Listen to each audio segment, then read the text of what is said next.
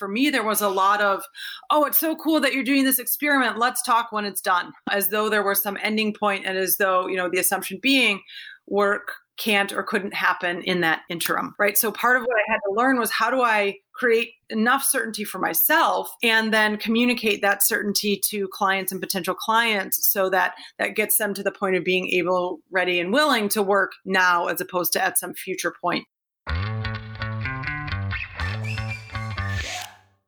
Change is hard. There's no real way around that. It's disruptive, it breaks your flow, and it takes time and resources to react to and manage changes as they happen. And yet, you and your business won't flourish without some change. So, how do you embrace the suck and deal with it anyway? I'm Susan Bowles, and you're listening to Break the Ceiling, the show where we break down unconventional strategies you can use to save time, boost your profit, and increase your operational capacity. Being able to manage change and to continue to exist and function in a rapidly changing environment is one of the hallmarks of being resilient, both as an individual and when it comes to building resilient businesses. But for most people, change means unknown and scary. Our brains evolved to analyze and to predict what's going to happen next. All day long, we just go around predicting what the next thing will be so that we can make decisions about what to do next. When change comes along, it's something new, and because we have no experience with it, we can't predict what will happen, and that stresses us out. As humans, we are hardwired to hate uncertainty. Worrying about what will happen actually causes more stress than knowing something bad will definitely happen. So, theoretically, the more known you can make a change before it happens, the more comfortable people will be with it. But right now, we're living in a world where there's no real way to make the change known. This is change that no one is really sure how to manage or when the pace of change will slow. As overused as the phrase has become this year, it's unprecedented, which means no one has a model for how to deal with everything 2020 has thrown at us. So, how do we go about building up those change management muscles? How do we make ourselves and our businesses stronger and better able to weather this ever changing environment? That's what we're going to talk about all this month managing change. Meet Alicia Abate. She is an entrepreneur, educator, and future forward strategist. She partners with organizations that range in size from Fortune 500 to early stage startups and she helps leaders make sense of the ever growing disruption in our world and channel that disruption into tangible results. She has a line on her website that I just love. It says, Change is unpredictable, but we can still be ready. Alicia and I talk about how resilience and change management are intertwined, strategies to exist and even thrive in a constantly changing environment, and we'll talk about what she learned from her personal experience in resiliency. She packed up all her stuff and hit the road to try and figure out what it really takes to build resiliency when you're living with instability. Hey, thanks for being here today. Thank you so much for having me. I'm thrilled to join you. I am so excited for this conversation and really interested to talk to you. Uh, I think we're going to get into some really good, juicy stuff. Yes. So, 2020 it's been a pretty big year of change for just about everybody in the entire world. Yeah. So, how have you seen this impact the folks you work with, the folks you're talking to? What's what have you seen happening? Yeah, I mean, you know, the the is a big question. Yeah, like, what are the many directions that we could take this this question? So, how are we seeing it impact people? I mean, I think, um, you know, the the structure to an answer like that looks at you know health wise, how are people doing in terms of their physical health as well as mental health? Um, business wise how are they doing in terms of whatever their job or business may or may not look like? And then third family connection community. Uh, what is that what is the impact there? And um, in each of those buckets i at the risk of giving you a non-answer answer it's kind of it depends um, it depends on um, what industry you might be in it depends on um, what kind of health conditions you may have been in or economic conditions you may have been in ahead of this. And uh, then finally, in terms of just um, focus and resilience, how strong or how robust your resilience toolkit is or was um, prior to this, and how quickly you've been able to adapt it or um, or build it out in the face of all of this change. Mm. So you mentioned resilience, and that's the focus. That's one of your main focuses. So, how do you see resilience and building that toolkit, those skills around being more resilient? How do you see that help people manage big change, either as an organization or as an individual? Yeah. So, in the face of great disruption, and you know, a lot of the work that I do, in fact, the large body of work that I'm up to the business of creating right now, is focused on answering the question or, or, creating expressions to the answer to the question how might we empower success in the face of the great unknown or the face of great uncertainty and disruption?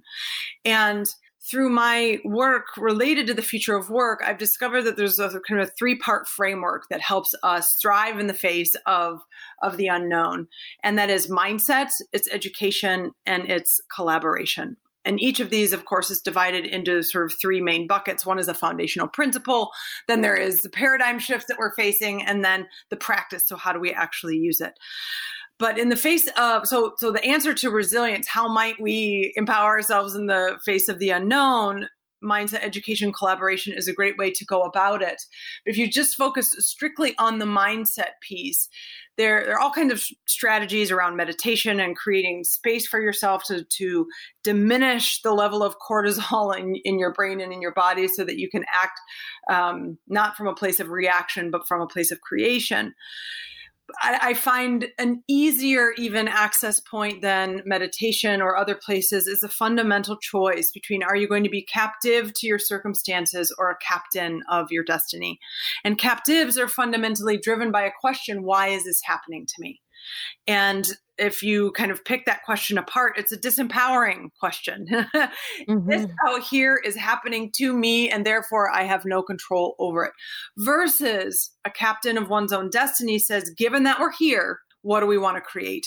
And given that we're here, that, that's an important part of the, the statement because um, it recognizes where we are. And it even gives space for us to say, I don't like this or it's uncomfortable or i hate that you know my business failed or that i lost my job or that you know whatever else might be happening right? But since we're here and we happen to find ourselves in this situation what do we want to create? Then you can get into action behind creating that. Mm, i love that. I love the the the empowerment aspect of it and that feeling like you are in control is seems to be a critical piece here whether you are or you're not. You are in control of how you react to your circumstances. Only always. Only 100% of the time and that's and that's so exciting right? Because because that means that no matter what's happening we have we have a set of tools even as simple as that question for helping us create certainty and uncertainty. And so many of the conversations that i have been privy to or you know that we see in the media you know, there's a lot of this like when are we going back to normal? Or when are we creating a new normal? And at the moment we are in a space of transition transformation i would argue in a space of transcendence but so we're in this in between part. So there's not going back or going forward, but what's really un or and there's a lot of going forward, but what's underneath that question, you know, when are we going back to normal? That desire to create a normal is really a question that is how might we create certainty in the face of uncertainty? And that's where the magic is. That's where the power and the empowerment is. Mm, I love that. Mm-hmm. All right. So we know we know things are changing. Yes. The pace of change is really only accelerating and at least for the foreseeable future, we are in this transitional period this we're all globally and as as a community, we're trying to figure out what we do. Yeah. Um and you know, right now what work looks like, what home life looks like, what our future look like, it feels like it's moving really fast and it can be very scary. Yeah. And we're also trying to manage a, this dynamic of there needing to be kind of big systemic change mm-hmm. that sort of has to happen. And we don't know what that looks like. Uh, but we can only really fix that problem that's sitting right in front of us.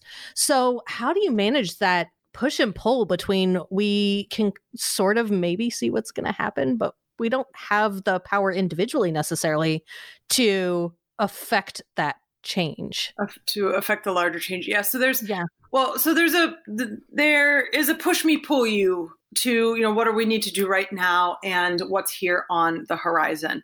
And um, and that works for business that works for each of us individually right? There's the i have what's going on in front of me right now and i can see these things on the horizon if i'm willing to poke my head up out of the sand or you know sort of stick the periscope above the water and say what might be out here waiting for me? And and the dance becomes or is kind of riding that edge between what's here right now and what's coming. And, um, you know, each of us individually, although, um, you know, I, I would argue that uh, that we do have the capacity to begin to shift and change things at, um, you know, at scale if and in if we are willing to connect to and be inside of community. You know, one individual meditating in their home you know actually one could make the argument that they would that they can also you know affect change in some way. But but by being able to bring each other together and to truly connect not only connect um, you know by sending a text or um, you know or a message or a post on social media but to to begin to truly connect that's where that's where the not only handling of what's happening but the acting proactively in the face of change begins to happen and occur. And can, can you go a little bit more into detail on how how people can get into community, how they can start building that really that foundation, the being being part of a community, especially when we're all pretty segregated like we're at least physically segregated hopefully. Yeah. Um you know how how do you see that happening yeah. So in in physical separation, right, and this this conversation's getting or sort of like moving into a place that's incredibly philosophical, um, and uh, you know, so so in the illusion of separation, you know, although we may be in our own homes and um, you know, some people are still ex- doing extreme quarantining because of health situations or um, you know their their own health situations or or taking care of family members. Um, others may be more active out, out in the world and everything in between. Um, but this this illusion of separation is just that and um, you know i happen to be smack dab in the middle right now by the time this airs i will have completed it a, an experiment that I'm running called uh, that I you know its working title is Strength and Community. But what I decided to do was out of curiosity reach out to 4700 uh you know i had something like 4760 ish connections on linkedin and i wondered what would happen if i sent out a note to all of them and invited them into a 20 minute conversation now, in part out of pure curiosity, in part to see and explore what happens in in terms of a sense of community, you know, on a platform that is that that exists for our connection, right? Um, and so you know that, that we are separated or that we aren't in community what are the things that we need to do in order to foster that I think it's as simple as reaching out and saying hi. I think it's as simple as reaching out and get as in getting into conversation and um, and creating spaces where you are proactively listening as opposed to um, listening to speak or as opposed to engaging in conversation for you know a particular determined or driven outcome necessarily. There's a lot of value in being present to somebody in their experience um, with no other intention other than to simply listen. Mm. And how do you see the or maybe do you see the that there is a relationship between being in a community and your skills or ability to be resilient are those connected or yeah. I mean, so you know, from from my experience during this whole uh, pandemic situation and the schools being closed, one of the things that I've seen is a lot of parents trying to kind of band together yeah. and figure out how to handle this as you know, kind of a a tiny village, and we're sort of um, going back to the "it takes a village to raise a child" thing, and it I, I that's been my personal experience, and I'm wondering if that's true um, as as you've seen it. Yeah. So, um, so I think that a huge piece of resilience comes in in connection and community.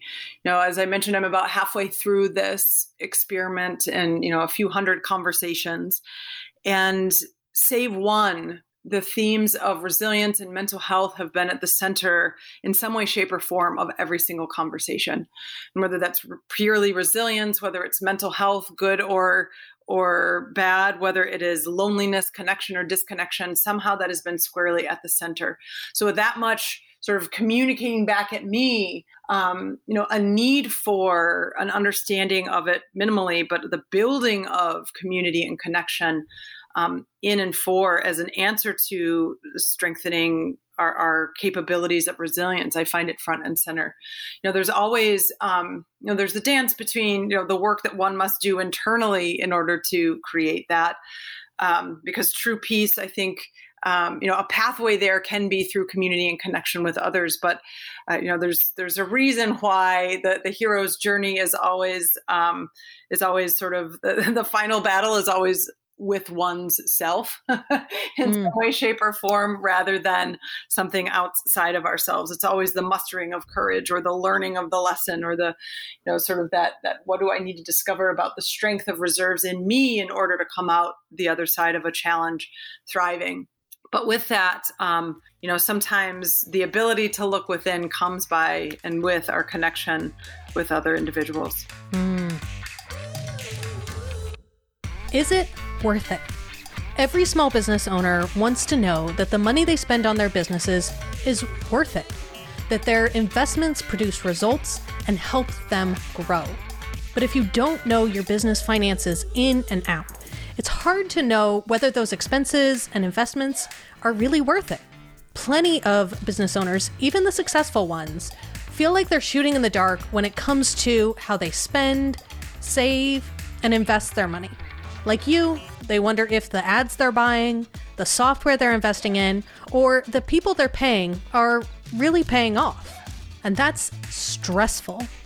Feeling unsure about how you're spending or investing your money might be common, but it sure isn't fun. I want something different for you.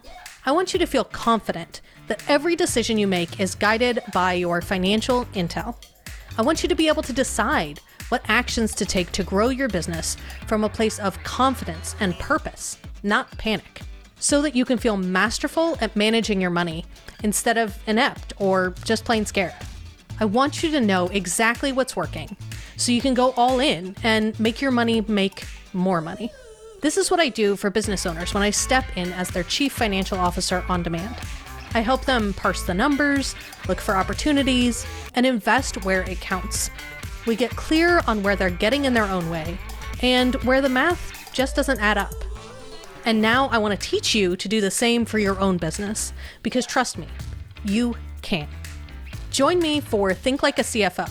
It's a four month accelerator, online workshop, and small group coaching program where I'll work alongside you so you can start thinking like a CFO and know that every penny you spend on your business is worth it.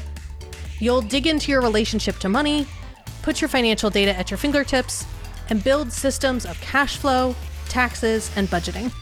I'll help you integrate your financial knowledge into your operational systems and technology so that your whole business works better. And by the end, you'll feel wildly capable with your money. Think Like a CFO is starting soon, so go to scalespark.co slash CFO to get all the information and sign up. I can't wait to work with you. So let's talk about this this hero's journey and the battle with yourself mm-hmm. and shift a little bit. So back in I think it was 2017, you embarked on this experiment to learn how to be more resilient, yeah. which is just completely fascinating to me. So can you tell me tell me what that was all about? What what was going on? Sure. So in it, I'll rewind it a little bit more than that. So in August of 2016, I went to a business conference where I heard Peter Diamandis get up on stage. He's the founder of the X Prize and Singularity University, one of the foremost futurists of our time. And he gets up on stage and starts talking about autonomous vehicles, self-driving trucks. And I'm sitting there, I'm like, yeah, this is amazing. You know, great disruption in logistics and manufacturing, basically all industries we know and understand it. So on the one hand, I'm like, this is so cool. And almost instantaneously, like, but oh my God, what are we going to do with all the people? Mm. because mm-hmm. the impact on jobs, since truck driving is the most popular job in more than 25 states in the United States, I began to think about the truck driving jobs and then all of the industries that build up around that. What are we going to do with all the people?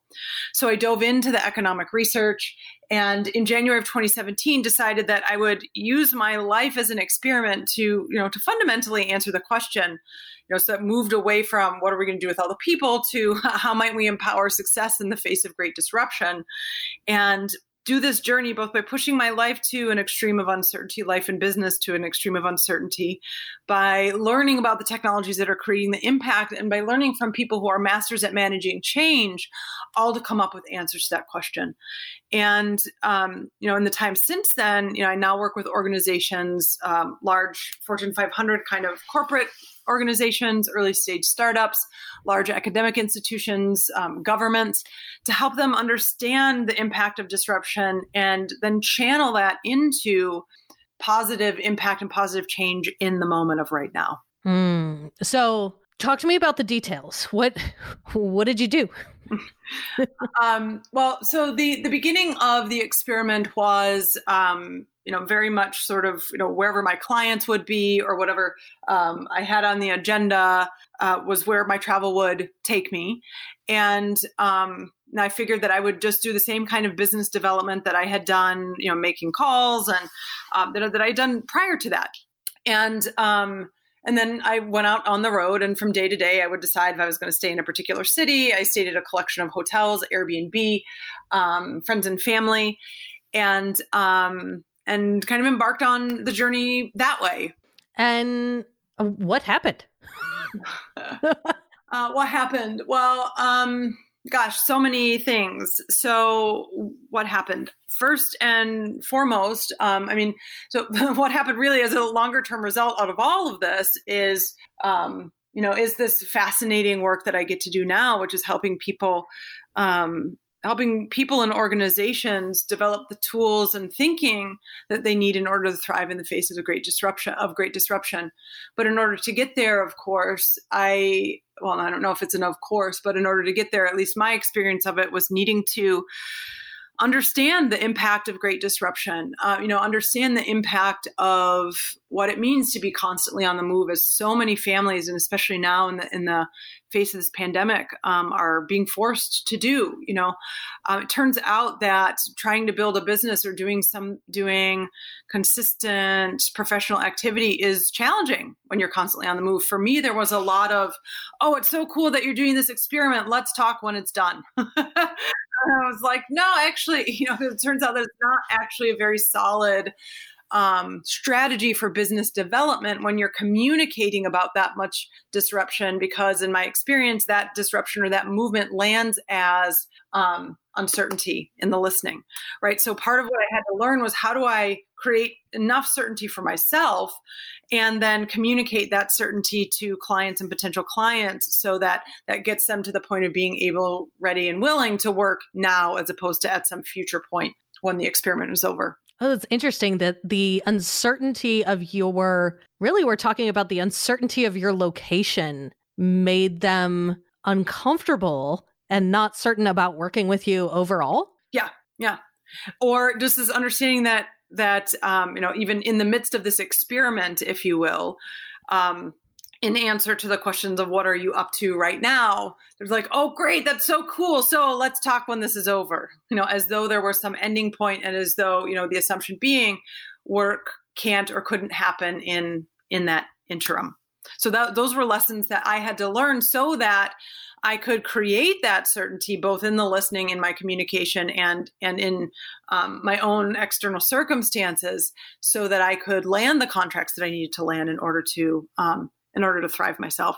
Yeah, that's fascinating. I guess I didn't really, I'd never really thought about the fact that our default assumption in the face of change is to stop other things until the change is done. That's, yeah. you know, if somebody says, Hey, I'm moving, or my schedule's in flux, or, you know, I'm having a baby, I'm getting married, I'm, you know, major life changes, our yeah. assumption as the receiver of that information is okay, cool. Well, let me know when it's done. Yes. Um, yes. And we put things on pause until things are done. And that's, um, that's what I think is one of the biggest challenges for most people about the moment right now is that they're saying, well, we'll just wait until it's over. Remember that happened back in March. We'll just wait yes. until um, August. You know, everybody hold on till August and things will go back to normal. What happens when August hits and we're not back to normal? So learning how to still move, still create, still build as disruption is occurring becomes critically important because for the foreseeable future, we don't know what's going on. You know, we have an election coming up very shortly. Uh, we it will be colder here in the northern hemisphere, and there's all kinds of hypotheses about how coronavirus is going to spread. You know, have another increase in, in spreading rate. So we don't know what's going to happen. So if we keep holding on until then, we lose out on the opportunities of what we could be doing in, what we could create in, and how we could even channel this disruption into something greater, bigger, more interesting, into that better world that each of us, by the way, has the power in our hands to create in every action, decision, movement that we make and take right now. Because we're certainly not going back to what was. Mm, so, yeah, so fascinating. So, you're moving you're you know you're moving around and you are processing stress and just trying to keep your business rolling and your life rolling. And uh you know maybe there's many crises that happen along the way and you just you kind of just have to keep moving.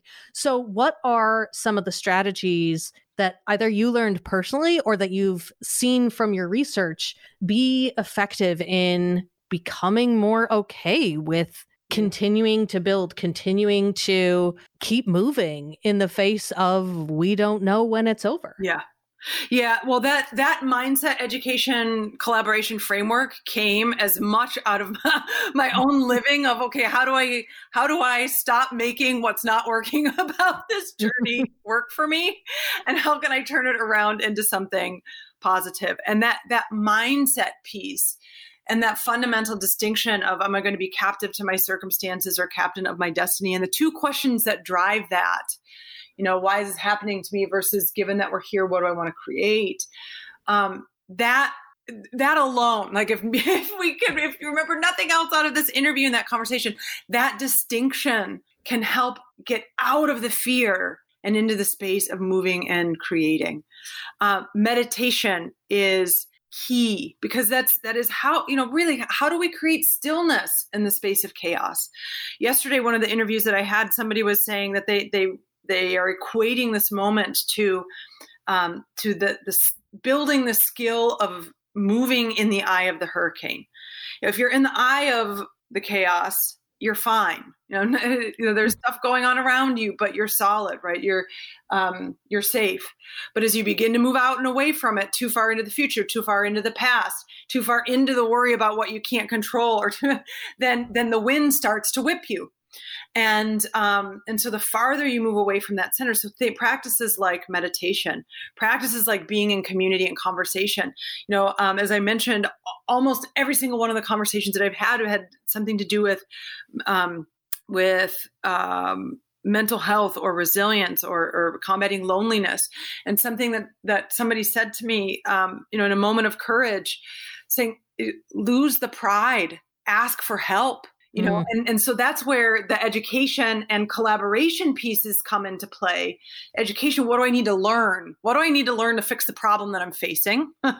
That was a big one and through, throughout the journey that i was on. And then collaboration who do i need to connect with? And um, you know who are my business partners? Who are potential funders? Who are friends and psychological support? Who are you know so that mindset education collaboration those three things working together um, sort of end up being that three-legged stool um, but those are the, some of the biggest lessons that I learned. And stop, you know, in, in the creating certainty and uncertainty, there there can be a game of how might I remove uncertainty that I can't control. What do I mean by that? Um, at the beginning of the pandemic in March of this year, asking myself, okay, so if if what I'm seeing and what I'm hearing from the epidemiologists and what's going on in the world it's going to be, you know, 18 to 24 months before I can see other human beings in person. So rather than saying or wishing for my business, which was largely, it was 98% in person delivery. So I got to flip my revenue stream around. So my choice was, or at least as I saw it, my choice was okay, I can just sort of wait and hope that maybe this won't get canceled or maybe that thing will work and say, all right, I'm going to pretend, I'm going to assume for the moment that I'm not going to be able to see another human being for the next 24 months. What did that do? That allowed me to remove external uncertainties that I couldn't control and say, okay, great. Well, how might I need to build a business then if I'm not going to see another human being in person for the next 24 months? So that returned the power to me in the face of uncertainty by not needing to depend on things I couldn't I couldn't influence. Yeah, that's interesting. I see that a lot in um kind of my work into like risk and analyzing risk and i think it's very similar in you kind of assume the worst case scenario yeah, yeah. and you figure out you know okay cool the worst thing has happened. How do you deal with that? Exactly. Um and and i never really thought about it as removing uncertainty but you are. You're just saying hey it happened. The thing in your head that you keep worrying about it it happened. What do you do? Yeah. And by being able to process that and come up with plans of how you'll react if that happens and yeah. you're you're really um, managing that uncertainty and that's the piece that allows you to then make more creative more thoughtful more you know calm decisions about what to do next. Absolutely. Hands down. And if you and, and this is where the um, so one of the strategies for organizations in particular but this also works for our own personal strategy as we're thinking about creating things. So come up with the best plan that you think you can. And then you create a red team kind of a strategy. The military does this a lot to say okay you come up with your best plan and then you form a team to do everything you can to make that plan fail before you enact the plan so that you can make the plan itself much stronger. And as you're saying, if you can face the thing that you're most afraid of and then begin to build strategies against, then anything else that happens on top of that, you're already winning. It's fantastic. Yeah. And I also find that like the worst case scenario very rarely comes true. Yes, I know. so it does. It makes everything else feel easier. Yes, exactly. Exactly. And then and then what that does, it becomes a sort of self fulfilling and and refilling uh, confidence and resilience because you practice like ooh that was challenging. I was able to do something that got me out of it. Cool. Now i can do it again. Oh this looks like the last time. What could i have learned from that and how can i do this again? So you begin to to increase the reserves that you have on the resilience meter. Mm, i love that. So is there anything you think we should talk about that we haven't already touched on what I would say is this notion of how we view disruption. And so much of the instinct, not always, but so much of the instinct when things get disrupted or what we thought was going to happen doesn't happen. We say, "Oh my god, that's bad." you know, or we didn't want that to occur. And and it may not it may create a result that doesn't look like the thing that you had planned in the first place. But beginning to practice shifting that instinct away from this is bad. It shouldn't have happened. I wish it weren't happening to say to asking the question in the face of disruption how might this actually be the best thing that's ever happened to me to my family to my business to anything else that's going on around us? And um, and wherever you get to with the answers with that having done the exercise itself can again it can help create enough of breathing room sometimes because it doesn't feel good. You know, as an example, for me, when it was March 10th and you know, I'm standing in the rain outside of the library at the University of Cincinnati, and the Ohio governor is, you know, taking aggressive actions for lockdown, and I'm watching my revenue for the next several months evaporate. That didn't feel any kind of good.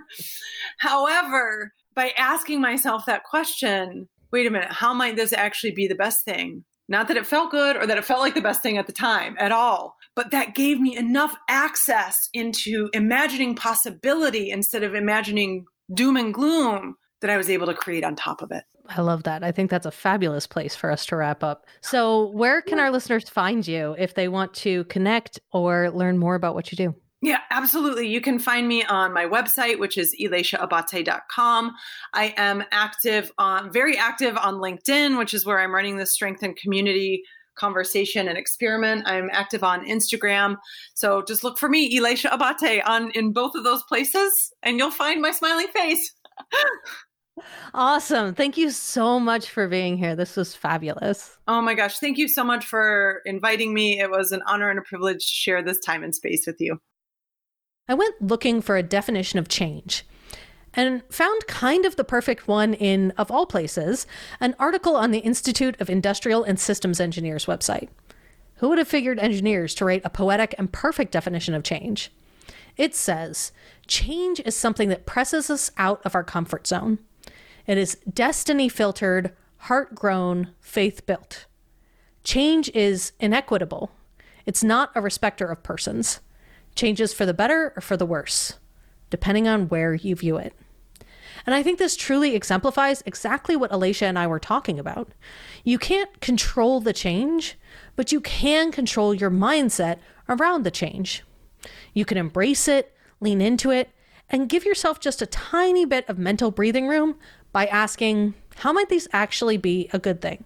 To give you the space to take a breath and start to think more creatively about how to weather the storm. Next week, I'm talking to Melody Wilding about how to build up those personal change management and resiliency muscles. As business owners, having strong skills around managing and reacting to change benefit both ourselves and our businesses. And that's what we're going to talk about. So hit subscribe in your favorite podcast player so you don't miss it.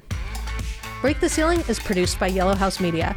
Our executive producer is Sean McMullen. Production coordinator is Lou Blazer. This episode was edited by Marty Seafeld with production assistance by Kristen Runbeck.